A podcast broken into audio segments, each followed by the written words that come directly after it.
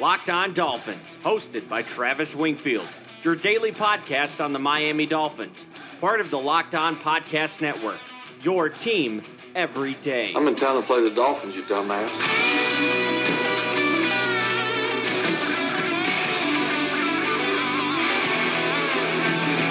What's up, Dolph fans, and welcome into the Tuesday, September the 24th edition of the Locked On Dolphins podcast. I am your host, Travis Wingfield, and as always, I am here to bring you your daily dose of Miami Dolphins football. And on today's show, it's a quarterback Tuesday, not as catchy as Tannehill Tuesday, but we're going to go over Josh Rosen's first start with the charting project and all 22 breakdown. Plus, we'll go over the snap counts and key details from the game Sunday in Dallas, discuss some ideal draft orders that could play out, and wrap up the college quarterback week four scouting report up on lockedondolphins.com. All of that and more. But first, before any of it, I kindly invite each and every one of you to subscribe to the show on Apple Podcast, Spotify, Stitcher, Tuned In. We are top 200 on Apple Podcast, top 100 in Spotify. So go help us out there, rate and review the show. Give me a follow on Twitter. It's at Wingfield NFL. Voted the number one follow on Dolphins Twitter by Dolphins Twitter. You can follow the show at Locked On Fins.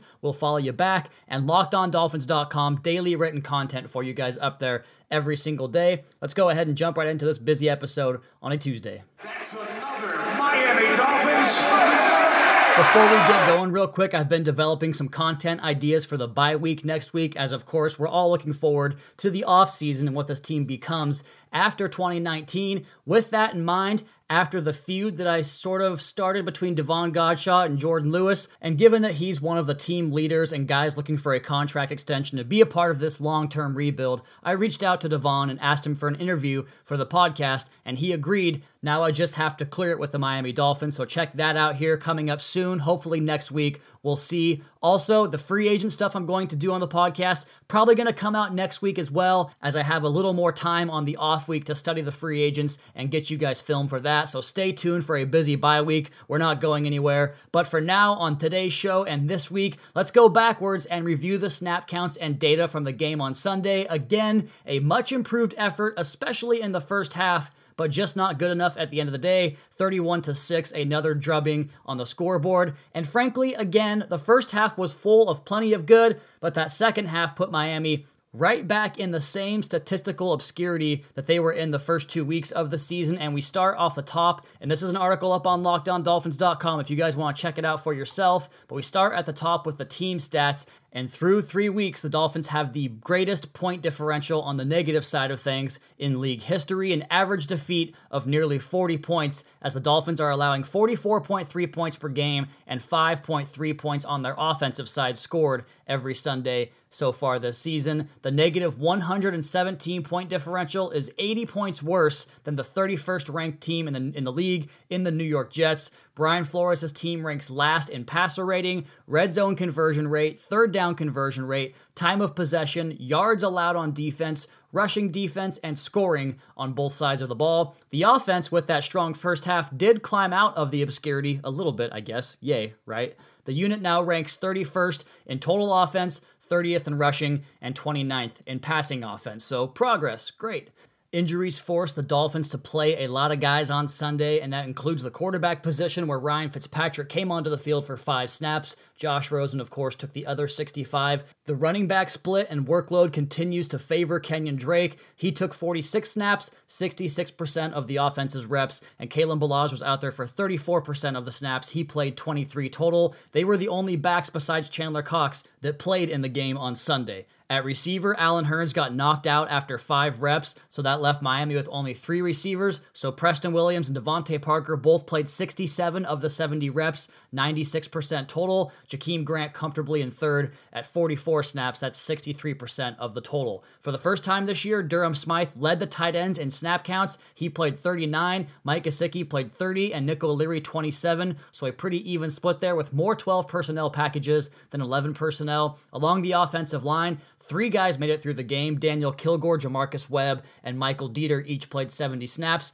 Evan Boehm played 50 snaps. Shaq Calhoun 40, Danny Isidora 30, and Jesse Davis 20. Nice round numbers there on the offensive line. As far as the stats go from profootballfocus.com, and if you guys want to check out more of these numbers, sign up today at profootballfocus.com. Some interesting statistical oddities. Mike Gesicki was not kept in for pass protection on any snaps in the game on Sunday. Eat your heart out on that, Adam Gase. A new defined role for Gesicki as a pass catcher. He caught all three of his targets for nine yards. Not explosive, not much to write home about, but he's not making the mistakes he made last year. That's growth and that's progress. Then the Dolphins' personnel alignments talked about this. 11 personnel was not as prevalent as 12 personnel because they did lose Allen Hurns, but the offensive line also lost two guys and did not survive the entire game for the first time this season. And despite that, they had probably the best game of the three so far for any of these Dolphins offensive line combinations, even though they did allow pressure on 27 of the 47 dropbacks.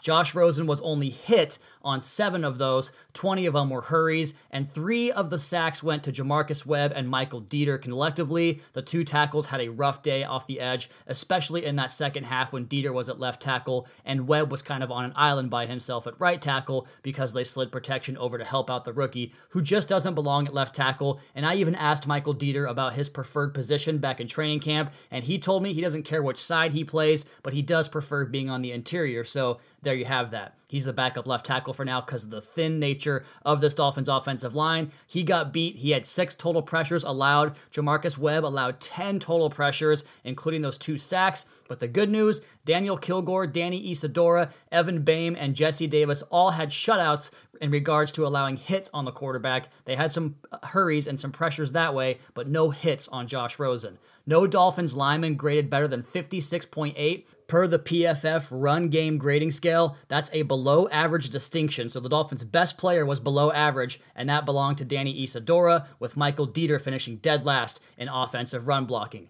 Josh Rosen has not completed better than 50% of his passes in any of the three games, and his yards per attempt is down to five right now. He's got zero touchdowns, two picks, and a passer rating of 45.3. That's 34th out of 35 qualifying quarterbacks. The only one worse, Ryan Fitzpatrick, another Miami Dolphin. But a lot of those negative numbers come from a lack of help from his friends, like receivers dropping balls. DeVante Parker, Preston Williams, and Kenyon Drake all had passes in this game, and two of those could have been touchdowns. The highest passer rating on balls targeted to a receiver was DeVante Parker at 82.6. Preston Williams caught four of his 10 targets, while Parker and Grant caught half of theirs, three for six and four for eight. Smythe was fantastic in the running game. He had the best blocking grade of anybody with the wham and dig out blocks that he played. We talked about that on the podcast yesterday. He allowed two hurries in pass protection. O'Leary pitches a shutout. And as far as the running backs go, Kenyon Drake's pass protection was the only positive to write home about. He did average 2.58 yards after contact, a good number, but his fumble derails any positives. And Kalen Ballage has to get it going. He ranks 82nd out of 86 qualifying running backs right now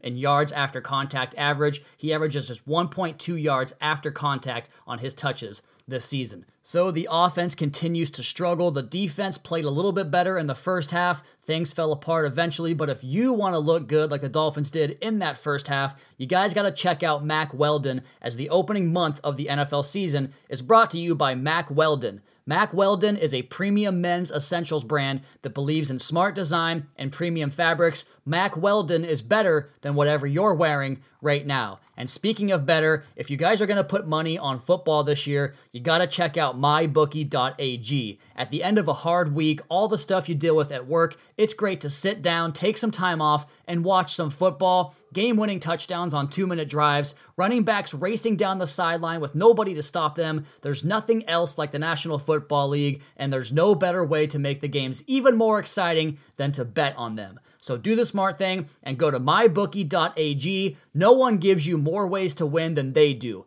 MyBookie's got the fastest payouts and better lines than any other sportsbook. Don't forget, where you're betting is just as important as who you're betting on, and mybookie.ag is the best in the business. It's where I play, it's where you should play too. I wouldn't be telling you guys about them if they weren't the best bet you'd make all season long. If you're the kind of guy that likes to bet a little and win a lot, try a parlay. If all your picks come through, you'll multiply your winnings, and no matter how you bet, the NFL season is the best time of year. Join now and MyBookie will double your first deposit. Use promo code LOCKED ON to activate that offer. That's promo code LOCKED ON. Visit mybookie.ag today. You play, you win, you get paid.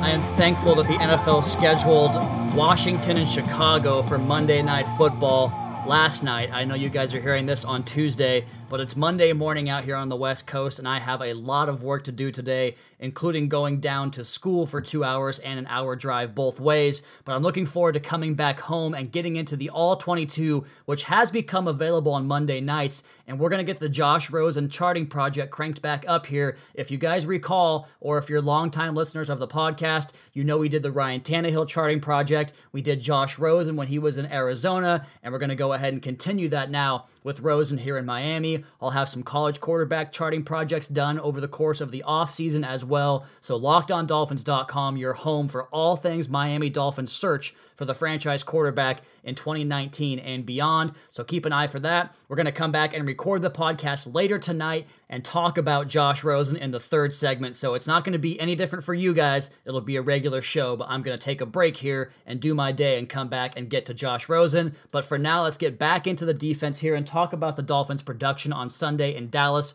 First, with the snap counts. On the defensive line, Charles Harris is getting a lot of work this year. I think they want to find out what they have in him, and right now we're finding out it's not a whole lot, but still, he played 67 reps out of the 72. 93% is a ton for a linebacker slash edge defensive lineman. Christian Wilkins played 45. Devon Godchaux played 42. Avery Moss played 39. Those guys all ranked between 63% and 54% of the offensive or defensive workload, rather. Taco Charlton played 30 snaps 42% of the Dolphins total. That's a lot for a guy that got here on Friday. John Jenkins played 17 snaps. That's 24%. He really fell off after his good game last week. At linebacker, both Jerome Baker and Sam Eguavoen played every single down, all 72 of them. Raekwon McMillan is a part time player, big time in this defense. 21 snaps, 29% of the total defense. Trent Harris had 17 and Vince Biegel had 11 snaps on Sunday. At cornerback, Eric Rowe played all but one snap, 71.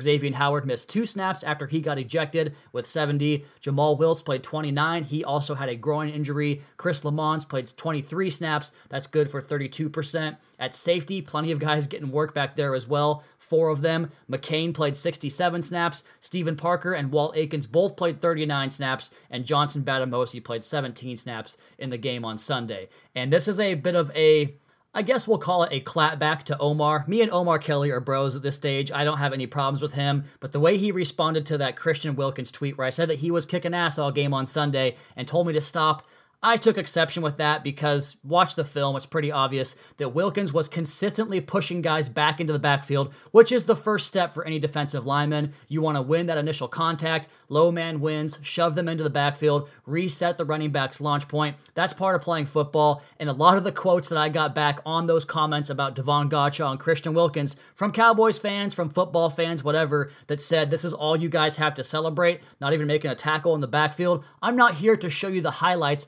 What SportsCenter does. I'm here to show you every single down who's consistently putting in the good reps and scouting football, not watching highlights and box scores. And that's what Christian Wilkins was on Sunday. The Dolphins did not have good run defense by any stretch, but Wilkins was legit and solid, consistently getting penetration both against the run and the pass. He led the team with three pressures in the passing game. He also made four tackles, two of those qualifying as run stops, and he didn't miss any tackles in the game. A very good game for Christian Wilkins, and I thought Godchaux was right behind him in production. He had one pressure in the passing game. That's not really his game, but he made four tackles, and one of those was good for a run stop. He did miss a tackle in the game, however. Charles Harris tied for the team lead with three pressures. One of those was a hurry, two of them were hits, and the hits sound great, and they are, but both of those came on unblocked rush schemes where the Cowboys let him free and didn't bother blocking him before he drilled Dak Prescott. So Harris, it's not looking great for him. He was bad in the run game as well, with zero run stops. Taco Charlton graded out poorly, but he seemed confused as to what his job and responsibilities were. Again, he's been here for four days, so we'll take it easy on him. Jerome Baker only made three tackles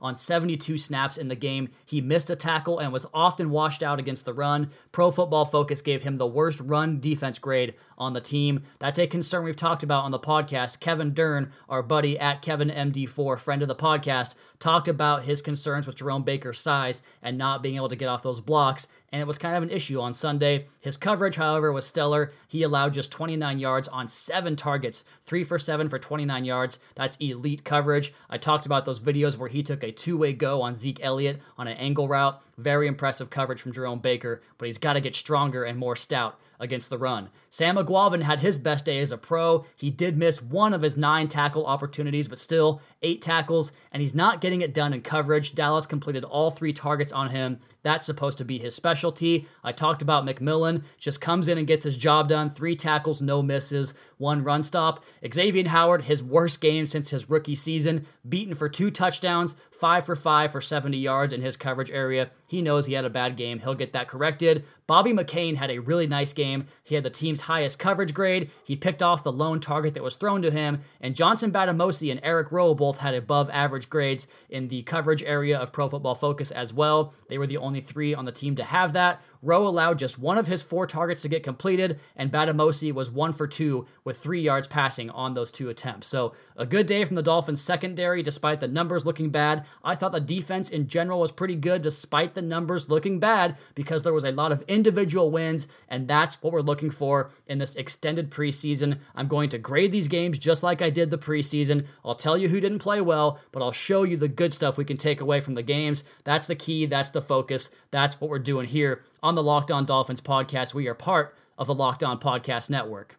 And before we turn things over to the third segment where I'll talk all things quarterbacks, including Josh Rosen's charting, I got around to Jake Fromm and Justin Herbert's games from Saturday, so we'll add them to the quarterback prospect scouting chart up on lockedondolphins.com and discuss that in the third and final segment. But first, I have this these ideas or scenarios that I often kick around late at night when I'm staring at the ceiling or watching TV, but this one refers to possible draft orders come next April. And I was thinking about the solutions where Miami could wind up with their quarterback and a haul of draft picks. And I do think that'll be the plan to trade out of that second spot. And we'll talk about the Steelers here in just one second. But the idea is going to be to capture the franchise quarterback, I think, first overall, and then accumulate more draft capital and continue to build around Tua Tagovailoa. And to go back to the Steelers, I think most of us probably watched that game on Sunday five takeaways for the Steelers, and they still lost a game that they easily should have won. Mason Rudolph struggled big time in his first start. The Steelers' tackles were beaten regularly. James Conner looks like an unimaginative bell cow running back now that all the pieces around him are gone. I just don't see this team winning more than four games, maybe five. And if that's the case, you're going to have the Dolphins picking in the top five or six of this draft. And the ideal scenario I'm talking about here, when you consider the Texans, Eagles, Rams, Chiefs, Jets, Bills, pretty much everybody that drafted a quarterback recently had to trade up to go get him. And even though I think the league is in the best position it's ever been in with young quarterbacks right now, there are still teams desperate to get into that mix. Of course, Miami. I think Denver will be part of that. It looks like the Giants won't have to go back in that direction. We'll find out about Washington and Dwayne Haskins. Could Chicago get themselves into the mix? I know a lot of Bears fans are unhappy, and rightfully so, with Mitch Trubisky.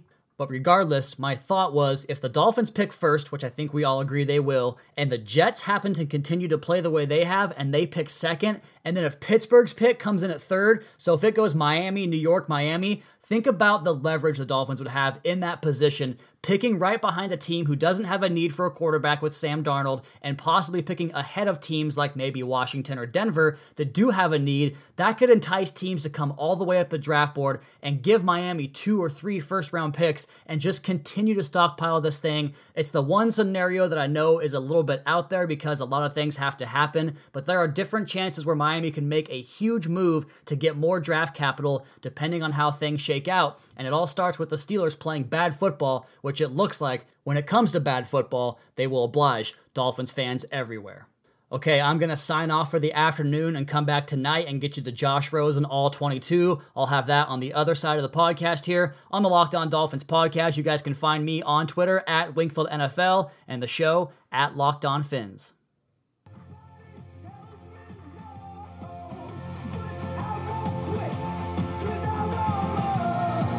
I know it's no different to you guys, but I am back after about a 12 hour layoff. I just spent three hours charting Josh Rosen's film from the week three game in Dallas. We'll get to that here in just one second. You guys can find the article with video breakdowns and all the in depth data you've come to love and know from Locked On Dolphins and the quarterback charting projects up on lockedondolphins.com. But first, before we get into that, really quickly, I wanted to talk about a tweet that I saw on Monday afternoon from Gil Brandt, the Hall of Fame sports writer slash former scout slash everything National Football League, who mentioned that he was in Dallas for the Dolphins and Cowboys game and had a very long chat with Dolphins owner Stephen Ross, and he detailed that chat on Twitter, at least in a blurb of 280 characters, and he discussed Stephen Ross's detailed, distinct plan that We've been talking about on this podcast that I've been confirmed from good Dolphin sources that say this plan is concrete. Stephen Ross is committed to this plan. And of course, it has to do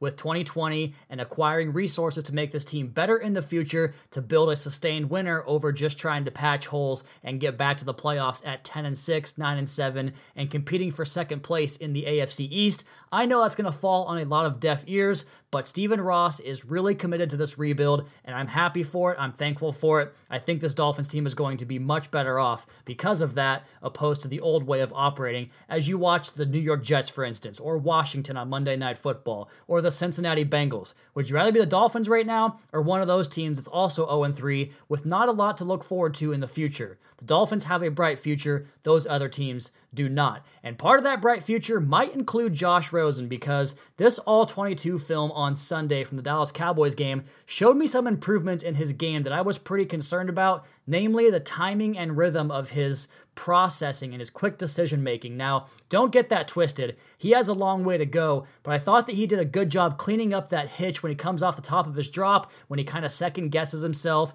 doesn't always trust his eyes, and maybe when there's more film on him, defenses can change the post snap picture and get back to confusing him and having him deal with issues of identifying the middle linebacker and finding where the blitz is. And there were some instances where he did fail to get that done, but this is a 22 year old quarterback in his first first game in a new scheme, second season in a new scheme, second year in the league, and I thought by and large he acquitted himself very well in that regard. The playmaking ability to go off script and do things to get pushed off of his spot and make plays on broken routes. I thought that was very impressive. Didn't know he had that in his arsenal. He's done a little bit of it here and there, but the mobility in Arizona and UCLA was nothing like what we saw on Sunday in that game in Dallas. And again, if you guys go to lockedondolphins.com, you can find, I think I think I have 13 videos in there breaking down Josh Rosen plays. I talk over the video, so make sure you have your audio on when you watch that. But again, to consider the point spread, the fact that he was down two offensive linemen on top of already having a pretty depleted offensive line, and of course, in his first start, he did pretty well. Let's go ahead and get into some of the numbers here from the article up on LOD.com. They converted 11 of his 44 dropbacks, just 25%, but still a improvement from Ryan Fitzpatrick's two starts. They were only two for nine on third down on passing downs. That's just 22.2%. That has to get better. His air yards, average air yards per attempt was 9.61. You refer back to the Adam Gase offense, that's about double the average of what Adam Gase did. They attacked vertically and had a plan, and we'll talk more about the offensive plan and the defensive film and running game film on tomorrow's podcast, but I was very impressed with the passing concepts of this Dolphins offense. As far as his splits for the depth down the field, 20 yards or more, just 2 of 6, 33% passing there. This is the area he has to get better. Actually, kind of two of these areas. The intermediate 11 to 20 yard range, he was 0 for 5 on accurate throws in that area, and 0 to 10 yards or behind the line of scrimmage, just 17 for 26, 65.4%. And I know you don't want to hear about Ryan Tannehill's name on this podcast, but that was where he was usually pretty perfect. He never missed the layups. That's a big step I want to see Josh Rosen continue to take as this season goes along. The Dolphins were primarily 11 personnel again in this game, although nothing like with Adam Gase last year. 30 plays out of 11 personnel. That's one back, one tight end. 12 personnel was 10 plays, a good mix there. They were an 03 personnel, a new one I've never seen before under Adam Gase. Two times, that's zero running backs, three tight ends, and two receivers. 13 personnel once, and 21 personnel once with Chandler Cox back there. All things told, I tabbed Rosen with 10 mistakes in this game. I thought he missed two reads, and you guys can find those videos on the article on LOD.com. And I thought he had eight inaccurate throws out of the 38. That has to get a little bit better, although it's not crazy bad. The Dolphins' offensive line allowed 20 pressures on the dropbacks that I charted with an average time from snap to pressure of 2.29 seconds. He was accurate on one of three red zone throws and completed just one of 10 contested throws. That 40 yard strike on the first drive to DeVante Parker. He was under center for 12 of the 44 dropbacks, so 32 times in the gun, and he had 85 yards after the catch from Dolphins receivers. That was 42.5% of his total passing yardage. A strong debut for Rosen here heading into the first start at Hard Rock Stadium. I think that if he can continue to progress with his timing and rhythm and find those bigger plays when the opportunity presents itself, that'll be a massive step towards making him a franchise quarterback going forward. In the meantime, sharpen up that short intermediate area accuracy, miss fewer layups, and continue to show the off script prowess that he displayed in Dallas. I gave him an inconsequential performance. There's three categories winning, inconsequential, and losing. I thought he didn't make enough big plays, although his teammates let him down the few times he did. I thought he made too many mistakes to get in the winning column, but he didn't make a losing performance because he didn't make any back back-breaking mistakes rather, and he played pretty well within the structure of the offense and made some plays off script. So again, lockedondolphins.com, the Josh Rosen 2019 charting project. We'll do this every single week here on the podcast and on the website. That'll be fun to do. And before we get out of here, I want to continue the discussion on quarterbacks because over the weekend I was in Pullman for that Washington State meltdown, which let's not talk about that ever again. But I had to miss all the good college football action on Saturday as we drove three hours to get there. And I had a chance to come back Sunday night and watch Justin Herbert and Jake Fromm. And this is in comparison to Jordan Love and Tua Tagovailoa. And you stack those four guys against each other, it's just not close to me. Tagovailoa is so much more polished in all the intangible things like the pre snap picture, identifying what the defense is doing, accurately throwing guys open and putting them in position to not get ran over by the defense. He creates all that yardage after the catch, gets the ball out quick, understands where the pressure comes from, gets off the spot, and makes a throw off platform. I just think that everything he does is more inherent, it's more natural. He's a better quarterback than these guys. And Justin Herbert, while he can flat drive the ball to any portion of the field you want him to, I think he's a little bit stiff hipped. He can't get off that spot when pressure comes immediately, kind of like Ryan Tannehill in that way. And Jake Fromm, my biggest knock on Jake Fromm is that it doesn't seem like he's the best player on that offense. He's kind of the the game manager, and I hate that term, but he really is in that Georgia offense as they rely so heavily on the running game, and he basically only throws third down passes to the back shoulder to his tall receivers. I just want to see him do more in that offense because right now he's not doing it. I think through four weeks, there is a clear Clear number one, that's Tua. I would put Jordan Love next with a huge gap behind Tua Tagovailoa. And then I'm going to go with Justin Herbert, three, Jake Fromm, a close four behind that. And of course, that could change with Joe Burrow, Jacob Eason, Jalen Hurts, and the other guys eligible next season. So that's going to do it for this edition of the Locked On Dolphins podcast. We'll be back with you guys tomorrow for a crossover edition with the host of the Locked On Chargers podcast, and we'll get into all the film study for the running game and the defense as well. You all please be sure to subscribe to the podcast on Apple Podcast. Leave us a rating, leave us a review. Check out the other Locked On Sports family of podcasts for all the local and national coverage of your favorite teams. Follow me on Twitter at Wingfield NFL. Follow the show at Locked On Fins. Find that post game report and Josh Rosen article and college scouting report, quarterbacks, all that stuff up on lockedondolphins.com. You guys have a great rest of your night. We'll talk to you again tomorrow for another edition of the Locked On Dolphins podcast, your daily dose for Miami Dolphins football.